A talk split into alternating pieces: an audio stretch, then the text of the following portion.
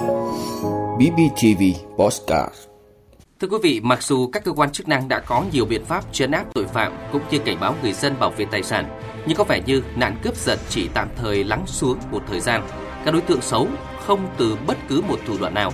Chúng luôn có những chiêu thức lừa đảo mới, ngày càng tinh vi và táo tợn hơn. Vâng, trong một vài năm trở lại đây thì nổi lên chiêu trò giàn cảnh đánh ghen để cướp tài sản. Đối tượng mà bọn phạm tội hướng tới chủ yếu nhắm vào phụ nữ. Nhiều nạn nhân sau khi bị đánh ghen tới tấp, lúc định thần trở lại thì tài sản đã mất. Do đó, người dân cần nâng cao cảnh giác đề phòng, tránh trở thành nạn nhân của những chiêu trò giàn cảnh cướp tài sản này. Vậy thủ đoạn mà bọn tội phạm sử dụng để cướp tài sản như thế nào? Người dân cần phải làm gì khi rơi vào tình huống này? Câu trả lời sẽ có trong postcard câu chuyện cảnh giác của BPTV ngày hôm nay. Hãy theo dõi và đồng hành cùng Hữu Trung và Mỹ Duyên để có được những thông tin bổ ích. Thưa quý vị, gian cảnh đánh ghen là hình thức đã xuất hiện từ lâu. Do thiếu tiền tiêu xài, các đối tượng xấu đã lên kế hoạch thực hiện để cướp giật, chiếm đoạt tài sản. Điều này khiến cho nhiều người không kịp phản ứng và những người xung quanh cũng khó nhận ra được màn kịch tinh vi mà các đối tượng xấu đã giản dựng. Trên thực tế đã có nhiều vụ việc xảy ra để lại nhiều hệ lụy không đáng có. Điển hình tại Bình Phước vào giữa tháng 3 năm 2023, Công an thành phố Đồng Xoài đã khởi tố bị can và bắt tạm giam Phạm Quốc Toàn 32 tuổi và Hoàng Thị Thanh Ngọc 29 tuổi về tội cướp tài sản. Theo hồ sơ vụ án, Phạm Quốc Toàn làm nghề lái xe, quen biết và có tình cảm với một phụ nữ tên là THH, trú tại phường Tân Đồng, thành phố Đồng Xoài. Cả hai đã nhiều lần hẹn gặp nhau ở nhà nghỉ để tâm sự. Đến tháng 1 năm 2023, người yêu sắp cưới của Toàn là Hoàng Thị Thanh Ngọc phát hiện mối quan hệ của Toàn với chị Hát nên đã chất vấn và yêu cầu Toàn phải chấm dứt với chị Hát. Lo sợ Ngọc chia tay và cũng muốn chấm dứt mối quan hệ với chị Hát nên Toàn đã bàn với Ngọc hẹn chị Hát đến nhà nghỉ Minh Nguyệt tại khu phố 4 phường Tiến Thành, thành phố Đồng Xoài để Ngọc đánh ghen nhằm tạo cớ chia tay với Hát. Ngày 11 tháng 2, Toàn và Ngọc thuê hai phòng cạnh nhau ở nhà nghỉ Minh Nguyệt. Sau đó, Toàn điện thoại hẹn gặp Hát thì được đồng ý. Khi chị Hát đến thì Toàn cố ý không chốt cửa phòng. Lúc này, Ngọc ở phòng bên đẩy cửa xông vào, chửi bới dùng điện thoại quay phim và đạp vào à, người chị Hát. Ngọc còn xé sách hết quần áo của chị Hát và yêu cầu chị tháo dây chuyền, nhẫn vàng đưa cho Ngọc. Tiếp đó, Ngọc còn lục túi sách của chị Hát lấy điện thoại iPhone 13 Pro Max và số tiền 240.000 đồng rồi bỏ về. Ngọc tiếp tục chửi và yêu cầu chị Hát chấm dứt mối quan hệ với Toàn. Sau đó, chị Hát đã ra cơ quan công an trình báo vụ việc. Biết chị Hát đã trình báo vụ việc đến cơ quan công an nên Toàn và Ngọc đã đến công an phường Tiến Thành đầu thú.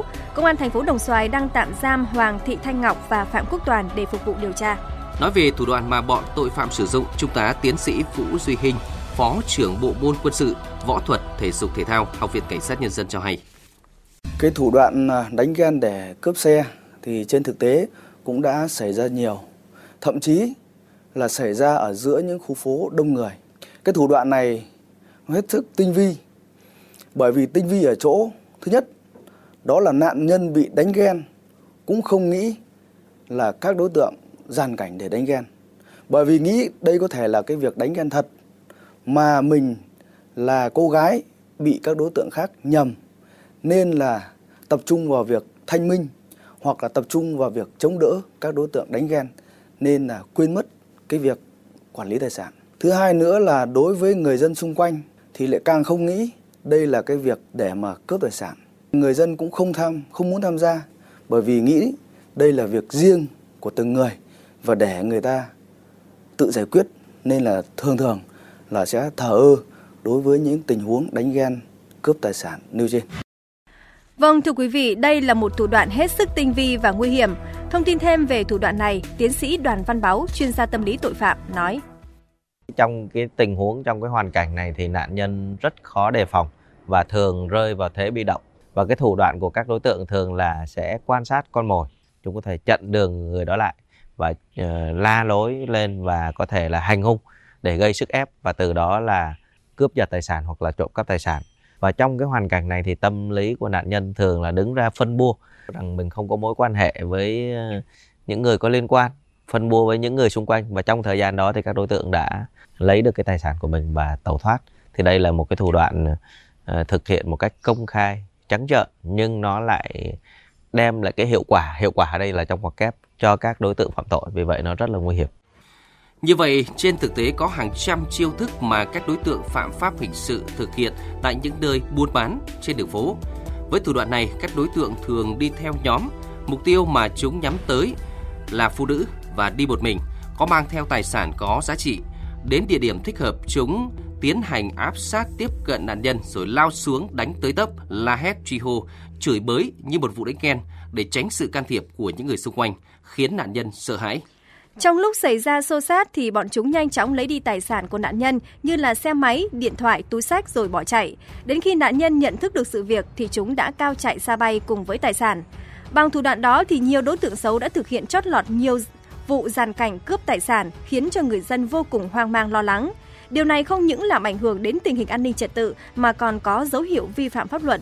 Luật sư Phạm Hoài Nam, giám đốc hãng luật Bến Nghé Sài Gòn, đoàn luật sư thành phố Hồ Chí Minh cho hay liên quan đến hành vi là dàn cảnh đánh ghen để trộm cắp à, tài sản thì à, tùy theo cái tính chất à, mức độ của cái hành vi của các đối tượng này thực hiện trên thực tế thì Ờ, có thể bị ờ, truy tố à, theo quy định tại cái cái điều 171 của bộ luật hình sự về tội ờ, cướp giật tài sản. Đối với cái hành vi mà cướp giật tài sản thì cái khung hình phạt là từ một năm tù cho đến là 20 năm hoặc là trung thân.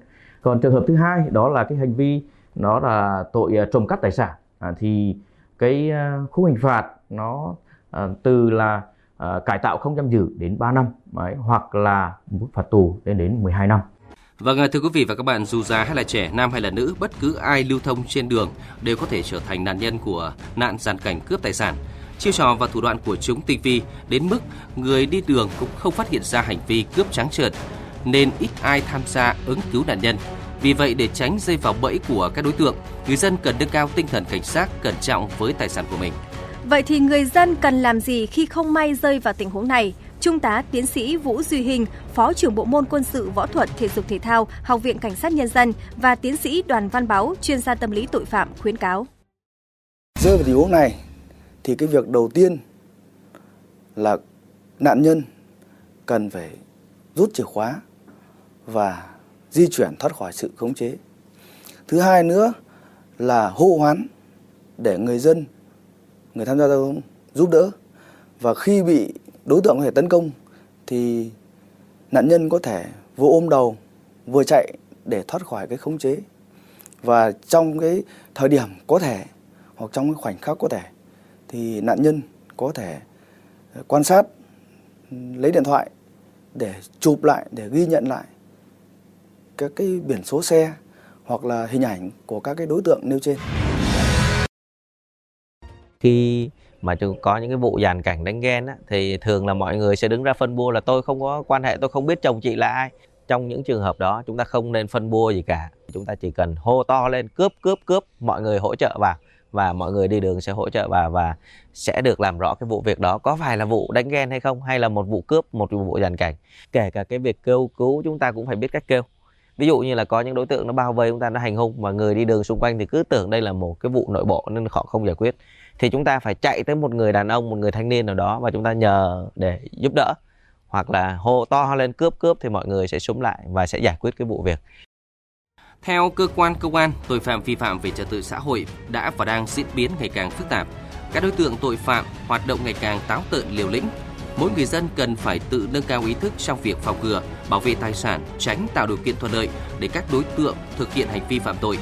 Khi có vụ việc xảy ra, người dân cần bình tĩnh, lưu ý đặc điểm nhận dạng của đối tượng và nhanh chóng đến trình báo công an gần nhất để lực lượng chức năng kịp thời điều tra, xử lý theo đúng quy định của pháp luật. Về phía những người chứng kiến có thể vì vấn đề tình cảm nên bà con ngại can thiệp, nhưng nếu gặp trường hợp như vậy, hãy gọi điện báo ngay công an. Đừng vô cảm, hãy dũng cảm can thiệp kịp thời khi có đối tượng khả nghi để bảo vệ an toàn cho chính bản thân và những người xung quanh. Còn đối với lực lượng công an cơ sở thì cần phải tăng cường công tác quản lý địa bàn, quản lý đối tượng để kịp thời gian đe giáo dục. Bên cạnh đó, để kịp thời phát hiện ngăn chặn các vụ án tương tự, lực lượng công an cũng thường xuyên tổ chức tuần tra kiểm soát, bố trí lực lượng tuần tra ở những địa bàn trọng điểm phức tạp. Hy vọng sau khi nội dung này phát sóng thì quý vị và các bạn đã có thêm được kinh nghiệm để đối phó với tình huống này nếu không may nó xảy ra với mình. Đừng bỏ lỡ những kiến thức mới được chúng tôi cập nhật thường xuyên trong postcard câu chuyện cảnh giác, phát sóng đều đặn vào thứ bảy và chủ nhật trên sóng của BPTV. Đến đây thì thời lượng của chương trình cũng đã hết. Cảm ơn quý vị và các bạn đã dành thời gian quan tâm theo dõi. Hẹn gặp lại quý vị và các bạn trong số phát sóng ngày mai.